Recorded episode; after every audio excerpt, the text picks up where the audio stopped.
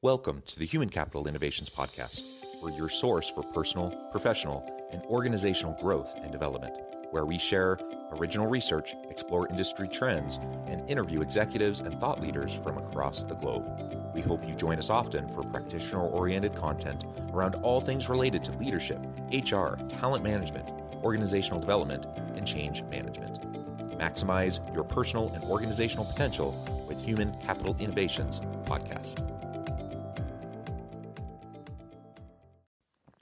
You enjoy the Human Capital Innovations Podcast? Please subscribe, leave a review, comment, share, and consider supporting the podcast on Patreon, even at the producer and sponsorship levels.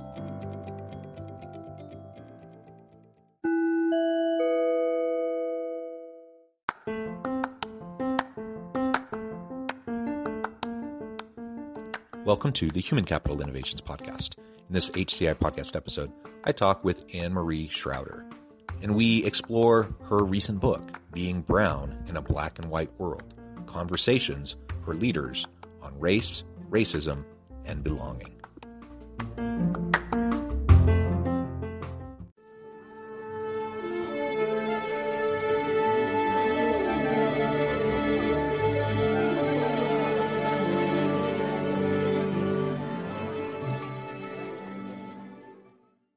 Anne Marie Shrouder, welcome to the Human Capital Innovations Podcast. Hi, thanks for having me, John. Yeah, it is a pleasure to be with you. I'm super excited for this conversation, and you're joining us from Barbados, of all places. What a wonderful place to be! And uh, I'm super jealous. I'm south of Salt Lake City in Utah, so we're in the midst of you know cold and winter. Though actually the weather's quite lovely, so I can't complain mm. either. Um, it's a pleasure to be with you. We're going to be talking about diversity, equity, inclusion, and belonging efforts in organizations, you know, from a more general landscape. But more specifically, we're going to be exploring uh, your recent book being brown in a black and white world conversations for leading uh, for leaders on race racism and belonging. Uh, super interesting perspective that you bring to the table and i'm super excited to explore that with you. As we get started i wanted to share anne marie's bio with everybody. Anne marie shrouder has dedicated her life and career to assist businesses in creating healthier cultures so both the business and the employees thrive she has worked for more than 20 years in the field of diversity and inclusion and as an international speaker, facilitator, and consultant. Anne Marie has guided thousands of people using her signature methodology to create inclusive environments. Her warm approach and transparency soothes participants, generating opportunities to lower defenses and open lines of authentic communication. She is a master at building belonging and safety in business environments, allowing for greater connection, dialogue, and sense of community. And certainly, we know the world needs much more of all of that. So that's wonderful. Uh, it's, again, a pleasure to have you joining me today. And I appreciate you being willing to share your insights with me and my listeners. Anything else you would like to share about your background or personal context before we dive on in further? Sure. Um, I'd like to share that I'm Canadian. I'm in I'm in Barbados. Luckily, I don't know if luck is the right word, but I'm grateful to be here um, this year in support of my nine-year-old who um, we came down for COVID, and she just, as a child of color, to be around people of color all the time, she just blossomed. So um, since work yeah. is still virtual, we're back. Yeah, that's but wonderful. Yeah. yeah, and eh, you know, Toronto is a pretty diverse city. Uh, so it's not like she hasn't had the chance to be around diversity, but of course it is a different thing when you, um, you know, you're day in day out, you're surrounded by people who are like you. I imagine that's a, a wonderful thing. Yeah. So, well, you you might know a little bit about that. Oh, I'm certainly I, am right? a, a, white I'm a straight cis white dude, so I'm certainly around people who are just like me all the time. yeah, it, it really makes a difference you know I, i've lived abroad i've lived um, for extended periods of time in uh, uh per- particularly in uh, asia southeast asia countries and yeah it, it does you know it, it's just different to be like the the one white dude in a sea of um, of asian people as has been my experience and I, have never really had negative experiences that I can point to. It's it's been a, a lovely opportunity to, to travel and live in in those countries. Um, but yeah, it, it, definitely is a different kind of an experience. I, I, certainly don't want to equate that though with the experience of people of color in the mm-hmm. United States or you know in, in the Western Hemisphere who who might experience issues of uh, inequities and racism and those sorts of things because that really hasn't been my experience um, and again i'm a white dude um, so i come to this conversation really to learn uh, from you and to, to, hopefully facilitate a nice conversation but i really look forward to your perspective thank um, you so as we to our chat yeah yeah so as we get started um, maybe we can start with just defining a few things sure. um, certainly race, uh, racism, diversity, equity, inclusion. These are all things I think most people are fairly uh, comfortable about, but comfortable with. But we have, you know, these terms microaggressions. We have implicit biases. Um, those are getting more and more traction in the workplace and getting discussed, but I, I still hear them kind of misused a lot. So maybe we can start there. You can define those and kind of give us some examples of what those look like and how that plays out in how we interact with each other. And then we can go from there. Okay, sure. We'll start with those, but I do want to circle back to the, the D and the I and the R, because I think most of us know what those mean, but not everybody does. And, and that's, I think that's part of the reason why we haven't seen more movement in this regard. So microaggressions, those are, you know, daily, sometimes really subtle ways that we let people know that they don't belong. It could be an action, it could be a comment, um, it could be um, the way that we're treating someone but they but they are often subtle and so they are hard to catch sometimes even as the person on the receiving end of the microaggression they're hard to catch i can't remember who coined the term but it was coined specifically for people of color it's it's expanded to to apply to folks in marginalized communities or historically disadvantaged communities and I don't love the term because the micro part suggests that they're small and potentially insignificant, and they're not. And because they can happen very often, just because of how societies have been created and, and what we know and don't know, and the and the value that we have learned to give people based on systems and structures, um, the effect is cumulative and can be quite uh, damaging. If I can just comment on that too, like you said, with with the fraught terminology of microaggressions, and I, I totally agree. The cumulative mm-hmm. effect can just be uh, disastrous for for people. Yeah. Um, looking at it from the standpoint of the, the the one who's doing the behaviors or saying the things that are microaggressions, they don't always recognize they're doing it because they're Absolutely. small little subtle things. Um, and it, again, we'll talk about implicit bias here in just a second. And, and it, oftentimes they come from those places of implicit bias um, but the, but those who are receiving it don't often see it either if they're not at, attuned to it. And what yes. that's really problematic because then you have someone who just uh, is absorbing it continually, mm-hmm. not necessarily recognizing what's happening, but the overall weight of it still presses down on them and their psyche and you know it has implications for self-worth and for you know their overall mental health and all of those things. And that can be really damaging. And and sometimes though people who don't recognize what they're experiencing as they're experiencing it sometimes they're even the defenders of those who are perpetrating um you know these these behaviors that are hurting them. They're yeah. defenders of the very uh, behaviors because they don't recognize the damage that it might be doing and so then it, it becomes a situation where like for example a, a woman who's in a in a culture or environment where there's heavy misogyny may be one of the first defenders of that environment mm-hmm. um, because she thinks you know she's a strong powerful woman and she she doesn't you know she doesn't let that stuff get her down and and and and so she can set aside these these harms that are maybe hurting other people who aren't in a position or don't have some of the same privilege that she has and then they're being hurt by it and it's not getting corrected. The systems the structures the norms aren't being corrected and of course that can be incredibly damaging. So again not not to derail from from focusing on people of color but just as an example it it, it these microaggressions aren't small. They they have cumulative effect as you said um, mm-hmm. and it can be very very damaging. So we need definitely need to be proactive about figuring out how to counteract them absolutely and they can be you know they can be environmental as well right? If you're in an environment where there's just you and and everybody else is not like you that's also a microaggression because it's it's the underlying message is you don't belong you don't have as much value. So if i'm the only woman person of color fill in the blank in a in a in a group in, a, in an office or or what ha- on a team then the underlying message is huh like you don't value women enough to have more you don't value people of color enough like why am i the only one here and and you're right there's it's so subtle that even those of us that are impacted by those microaggressions don't get them. But I bet you we're impacted even though we don't realize it. Yeah. And that's to, like you said, weigh on us. It impacts um, our self esteem, like you said, it impacts our sense of self, it impacts how we see ourselves. Yeah. And it's very closely linked to um, implicit bias or unconscious bias, where we can go next if you like. Yeah, awesome. Let's let's go okay. there next.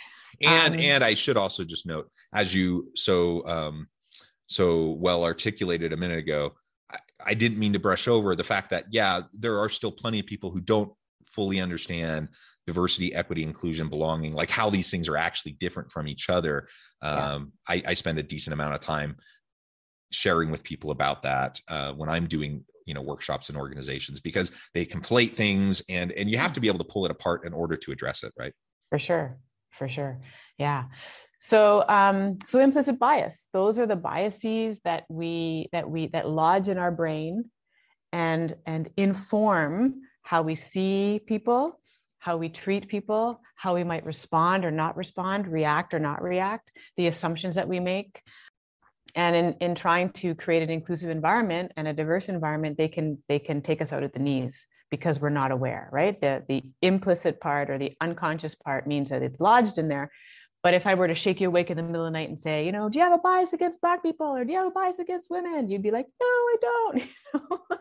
and we would mean it, right? We really because our conscious brain has a different message going on. But our subconscious brain or our unconscious brain is where these these um, mental associations between identities and uh, adjectives, um, the who can be a leader, et cetera, et cetera, are lodged, and we use those to make most of our decisions in the day. Right, the subconscious brain is makes the thousands of decisions per minute versus the a few um, 10 20 maybe 40 a minute that the conscious brain does. So we need that subconscious brain.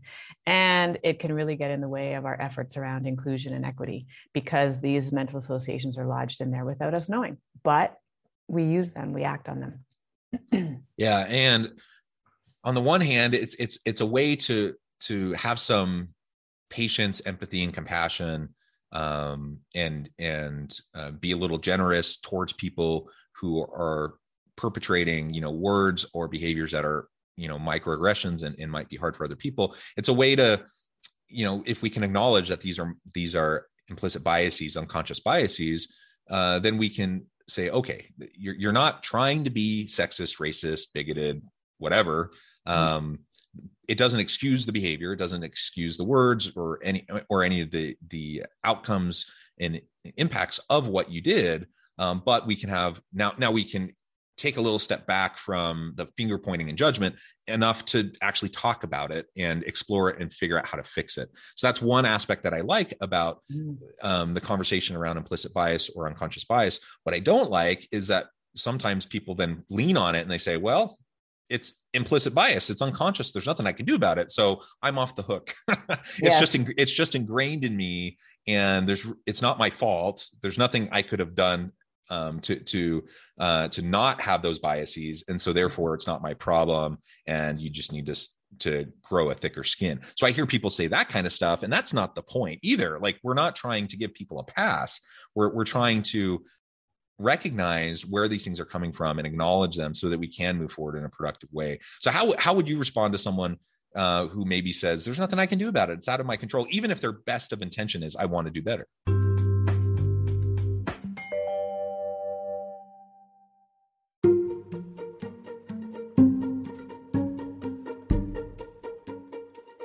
Welcome to the Human Capital Innovations Academy courses, micro credentials, and certificates to upskill and reskill for the future of work. All HCI Academy courses, micro credentials, and certificates are designed, developed, and delivered by award winning and internationally renowned scholars, educators, thought leaders, executives, and practitioners. Our courses, micro credentials, and certificates will help you make your mark on the future of work and make an immediate impact in your organizations check out the HCI Academy and our many course offerings and certificates to upskill and reskill for the future of work.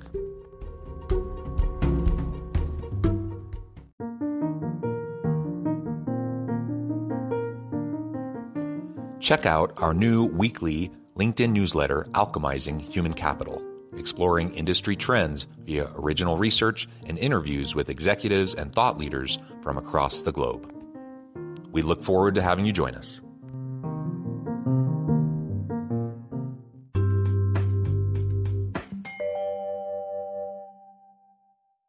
Well, I'm I'm a big proponent of awareness. Uh, when I work with organizations, I have a signature methodology called the ABCs of inclusion, and the A, one of the A's that one of the things that A stands for is awareness. So I think it's important for all of us to be aware that we have implicit bias or unconscious bias, and to to cultivate an attention to be able to start to hear it or catch it or see it as we are moving about our day. Yeah. That's not easy, but it's possible to do. Um, and something that I encourage all the folks in my sessions um, to start paying, you know, pay attention to the voice, the one that's nattering onto you all the time and, and happens like this, right? Very, very quickly. This, the minute somebody walks in the room, the voice is going on about what they're wearing and what their attitude looks like. And we have a story about that person within, within seconds that we think is true that's implicit bias everybody you know? That's what that, we, that is. that, that, we think is true. That's the real problem isn't it? That we think yeah. And then the, the next problem is we don't check it out because we think it's true. We think we're right so we just go on our merry way using that story those judgments those assumptions to then judge assess make decisions about that person for that person etc so the awareness piece is, is critical practicing that awareness and then challenging what you're hearing you know like do i think that? Hmm, really? You know those kind of questions and and really digging into those. And it's not fun. You know it's not fun work. Um, i think we we are all um, most of us are doing our best. Yeah? Most of us are really trying hard and, and we're and we're open and, and we want to be welcoming. Um, the challenge with unconscious bias is that we're we're doing things based on that frame of reference that is so ingrained that is undermining our desire to be welcoming and and and showing people the exact opposite. Yeah? So it requires our awareness. It requires a commitment to do that work to keep being aware to keep challenging ourselves and and a, a willingness to hear from people when when our actions or words have impacted them in a negative way. Yeah? Yeah so. yeah and I and I really like again uh, how, how, you frame that as you know these things that pop into our head that we believe are true, um, and so we don't challenge them. And mm-hmm. you know, on the one hand, something might pop into my head. I can't necessarily what pops in. Over time, I can retrain myself to have you know to think differently. But but you know, right now, I acknowledge okay, I have a problem. I have a bias. Um, mm-hmm. towards this particular person, this group of people, whatever, um, you start to just have awareness so that you can challenge that assumption that pops into your brain and you can say wait a minute i actually have no basis for making mm-hmm. that judgment or mm-hmm. coming to that conclusion. I need to challenge that way of thinking and and just be with the person with you know who who they are as they are. And we can we can interrupt that thought process um, and over and over time we can retrain the thought process Absolutely. but it does take a, a, tremendous amount of time and effort. So while I'm going to give people a little bit of leeway and I'm going to have some compassion towards individuals who are working towards this, especially say another white dude like me who has just all sorts of privilege and maybe hasn't spent a lot of time thinking about this stuff, we need to kind of help them along. Uh, mm-hmm. If we mm-hmm. just throw them under the bus and say you're a sexist, bigoted prick, then you know that's going to just put up barriers and they're not going to try and and nothing's going to improve. So we can have a little bit of patience and compassion for people as they're trying to learn and grow, but we can also expect that over time, yes, you can learn and grow and get better and and you can improve and regardless of what the intention is mm-hmm. i can have the best of intentions but if i'm doing or saying things that hurt people i need to own that and be accountable for those impacts. Uh, so in, so intention matters. I want to have good intentions but we have to get past intention. We have to get to the impact of our behaviors and we have to be accountable for it. And unless we can hold ourselves and others accountable for those things. It, it, and it doesn't mean I have to then say, okay, you're a flaming racist, but you know, I, I don't need to go there, but I, I need to be able to point out the problems and expect more and expect better of people who are being problematic. Absolutely. And I, and I think it bears uh, mentioning, I agree with everything that you said. I think it also bears mentioning that unconscious bias impacts some people negatively and impacts other people positively right? Because those assumptions that are popping into our head and the things we think are true could be negative or could be positive. And those are dependent on our identities and our social location and, and how systems have been set up, right? You know, because my book is about race, we're, we're more likely to experience the negative impact of unconscious bias as racialized individuals in a society built on whiteness. Yeah. So I think it's important to remember that um, unconscious bias impacts all of us, it just impacts us in different ways. Yeah. So as a person of color in a North American context, I'm I am more likely to be impacted negatively by unconscious bias. Um, as a female, I'm more likely to be impacted negatively by unconscious bias. Um, but as a as a male and as a white male, you're more likely to be positively impacted by unconscious bias. So um, I think that's important for people to remember. Um, so yes, we want to be patient with folks we want to give folks the opportunity we want to meet folks where we're at and give them the opportunity to learn and grow um, into their commitment and participation in equity inclusion and diversity. Um, and you know that doesn't mean you get a free pass. You don't get a free pass right? There's there's some accountability. We we know that intention and impact are not the same.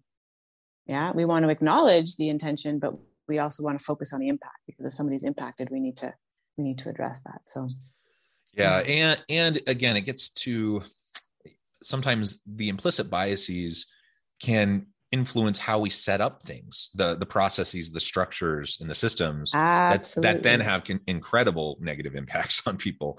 Um and, and, you know i was just i, I was uh, working with a group. They were you know needing input on hiring processes and interviewing and and it's a heavily uh, male dominated um, industry and and their particular group is heavily men. it's like 95% men and so they have this they want to have more women eh, um, they want to have more people of color uh, than what right. they have and and so their aspiration is good their intention is good mm-hmm. and then they're going through the hiring process for a new position and i'm looking at it and i'm like well you're a little limited in your ability on the hiring committee because you don't have very many women so that's but that's going to impact things. You have to be extra aware of what For you're sure. trying to do. And then I look, you know, I'm looking over things. I'm like, okay, you're not interviewing a single woman. Um, and they're like, well, gender has nothing to do with it. It's just these are the requirements. These are what we're looking for. And this is who has that. And so it's just, you know, we're picking the best people, but it just happens to be all men. I'm like, well, wait mm-hmm. a minute. Let's challenge mm-hmm. that. Yeah, let's challenge that a little bit. like, what, what are you actually saying is most important and why? Right and because while maybe gender wasn't the first thing on their mind um mm-hmm.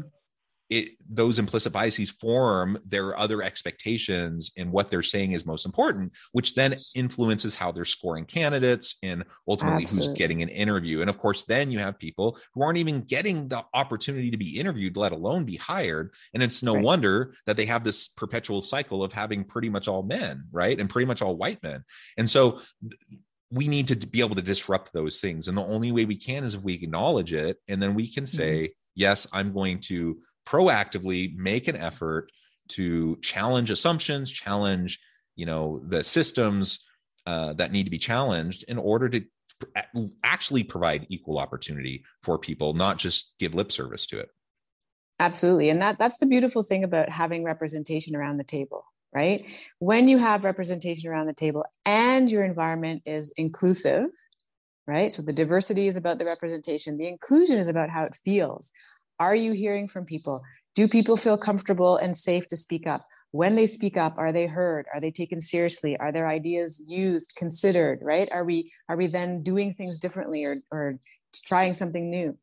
Um, when we have that representation around the table and the environment is inclusive, then we have the opportunity to hear about some of these um, things that we haven't that we haven't thought about before, different ways of doing something. You know, the the the blind spots, if you will. Try not to use that word as much anymore, but the the things that we miss that are not on our radar because of who we are in the world.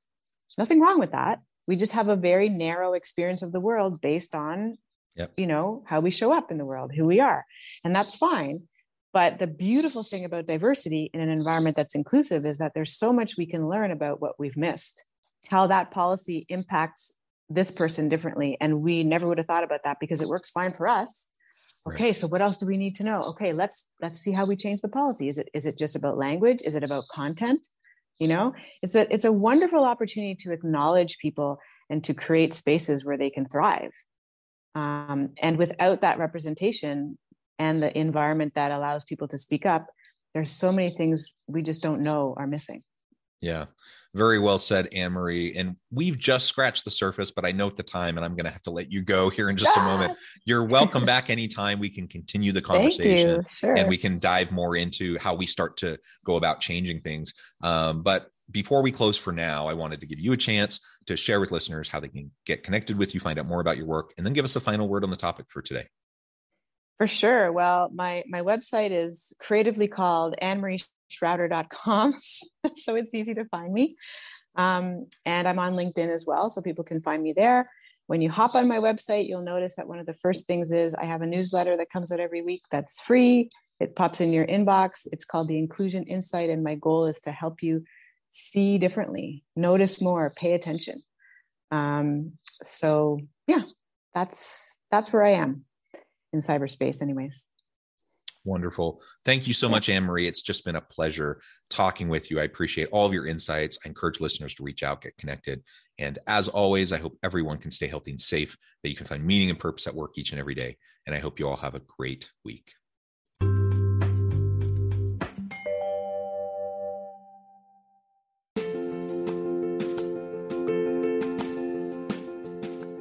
Bluer Than Indigo Leadership The Journey of Becoming a Truly Remarkable Leader. Early in my adult life, I learned about an Asian proverb that translates as bluer than indigo. If you think about the color indigo, it is a brilliant, deep, and vibrant blue, what some would call the bluest of blues. To have something that is bluer than indigo is rare and truly remarkable. Contrary to popular myth, there is no one size fits all or cookie cutter approach to effective leadership.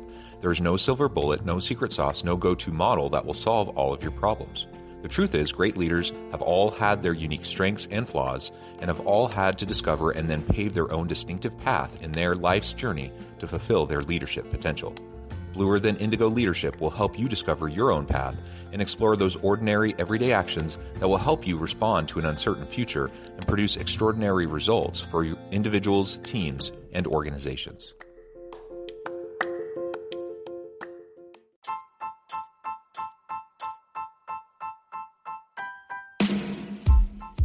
The alchemy of truly remarkable leadership ordinary, everyday actions that produce extraordinary results. Consider how the nature of work has shifted over the past 50 years.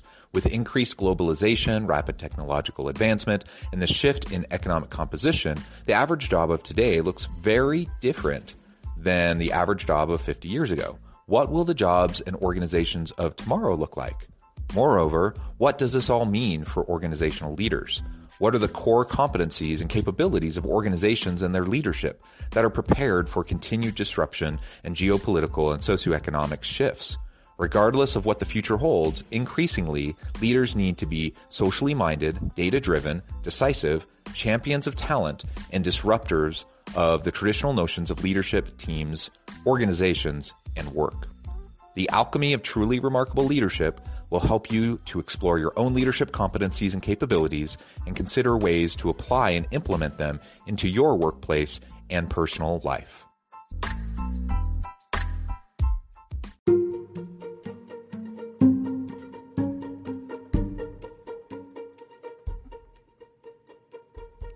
Check out Human Capital Innovations magazine, Human Capital Leadership. Human Capital Leadership is a free, interactive e magazine with the mission to help individuals, leaders, and organizations find innovative approaches to maximize their human capital potential. We publish issues quarterly in August, November, February, and May. Take a look at the latest issue and let us know what you think.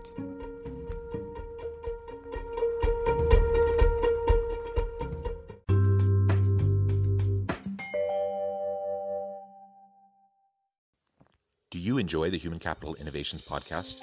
Please subscribe, leave a review, comment, share, and consider supporting the podcast on Patreon, even at the producer and sponsorship levels. Thanks again for joining us for this episode of the Human Capital Innovations podcast. I hope you stay healthy and safe and that you have a great week.